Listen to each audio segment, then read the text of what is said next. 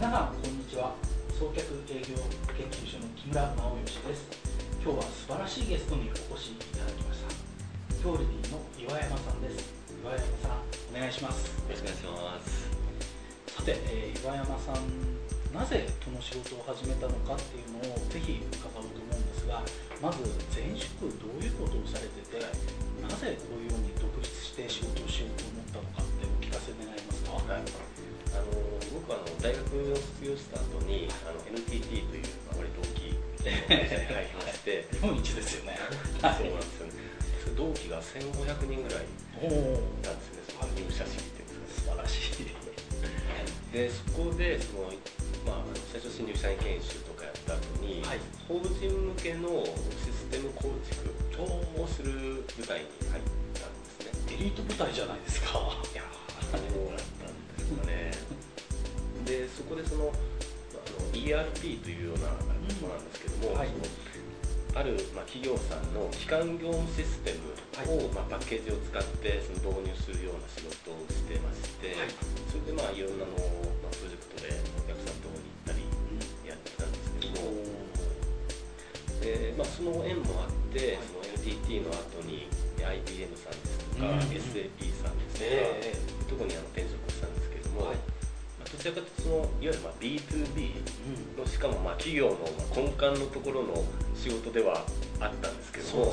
基幹業務ですよはいねはい、会計とか販売材料生産とか、はい。ただで情報の流れはそのすごくよく見えるようになったんですね。企業の中で。あお客さんからのその、まあ、受注という見込みがあってそれに応じてじゃあ工場はその生産計画を立てないといけないし、うん。生産するためにはまあ資材をいついつまでにこのタイミングでこの工場に置いとかないといけないとかそういうのを、あ、見る見ておかないといけないので部分の最適化じゃなくて全体の最適化ですよね。はい。だからそういう企業の流れの情報流れ非常によく分かったと。ただその初めやっていて思ったのがそのやっぱりそのじゃあその需要が発生するその需要が発生する。そう。その需要っていうのは何なんだろうと。おお根幹の部分ですよね。はい。需要って何なのか。そうそれをがなんかよく分からなくなってきてで突き詰めて考えるとそれは人間の欲なんだと。人間の消費者がそのこういうものが欲しいええ。ーというものがあってやっぱり、まあ、当然その企業が売りたいっていうそういう欲もあるんですけども、うん。それがあってそのそこに、まあ、満たせるように、まあ、企業はサービスとか製品をその供給するんだなと。そうですよね。需要と供給の一致っていうところですよねはい。は。はいなのでそうなると、まあ、B2B とは言っても、うん。B2C うん。コンシューマー、カスタマーがわからないと、うん。そのやっぱりなんていうか面白くなくなってきたんですよね。そうですよね。最終的に買うのはお客さんですもんね。そうそう。なので C のことをもっとその知りたいうん。勉強したいなっていうのがその、まあ、転職したり仕事をする中でその高まってきたのでそれであの、まあ、2005年、まあ、5年ぐらい前ですけども、はい。に思い切って独立したというじゃあ結局 NTT はどれぐらいの間いらっしゃったんですか？えっと3年。ですね3年。はい。ああ大体3年ぐらいするとはい違う世界見たくなるっていうところですよね。若者はなぜ3年でやめるのかでもあの、まあ、タイミングとしてはあの結果的には良かったかなと思いますね。そうです。大体3年ぐらいがタイミングとしてはいいみたいですね。で、えーまあ日本一の会社ですよね。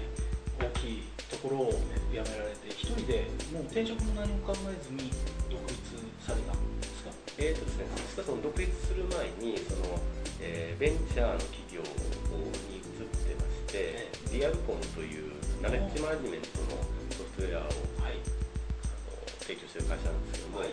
50人ぐらいの部隊ででそこにはあーそこにも80ぐらいだったんですけどもそこにはいましたね。で、まあ、谷本さんという方が社長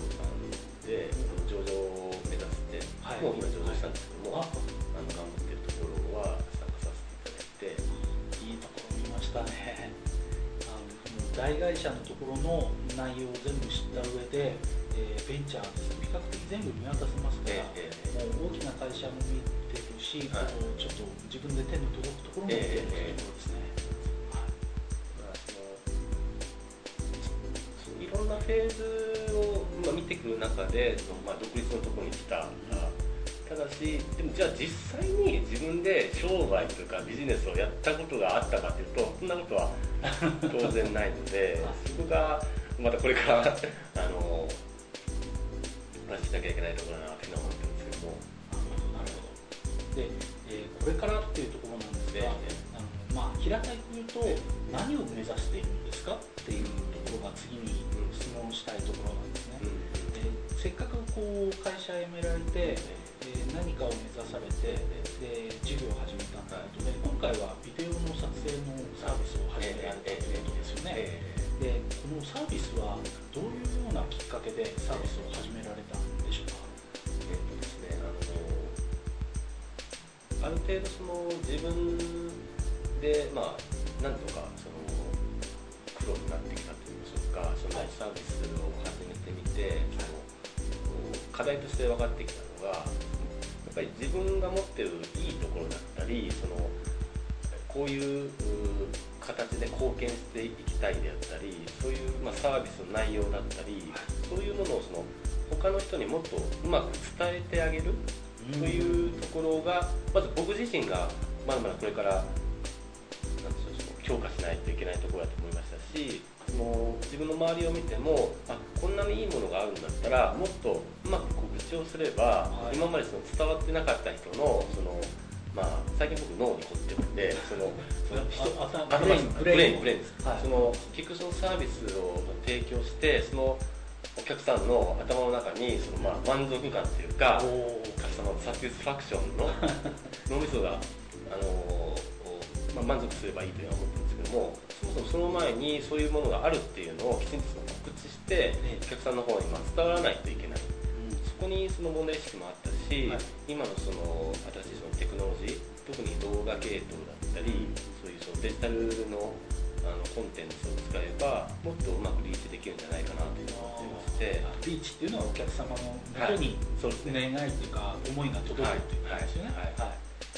やっぱりその映像の威力っていうのは大きいと思いますし、はい。音声もやっぱりそれに増して重要ですしそういったものでそのお客さんにその伝えるというのでそのサービスの名前がですねパブルドットインフォという名前にしたんですけどもパブル。はい。パブルドットインフォ。はい。はい。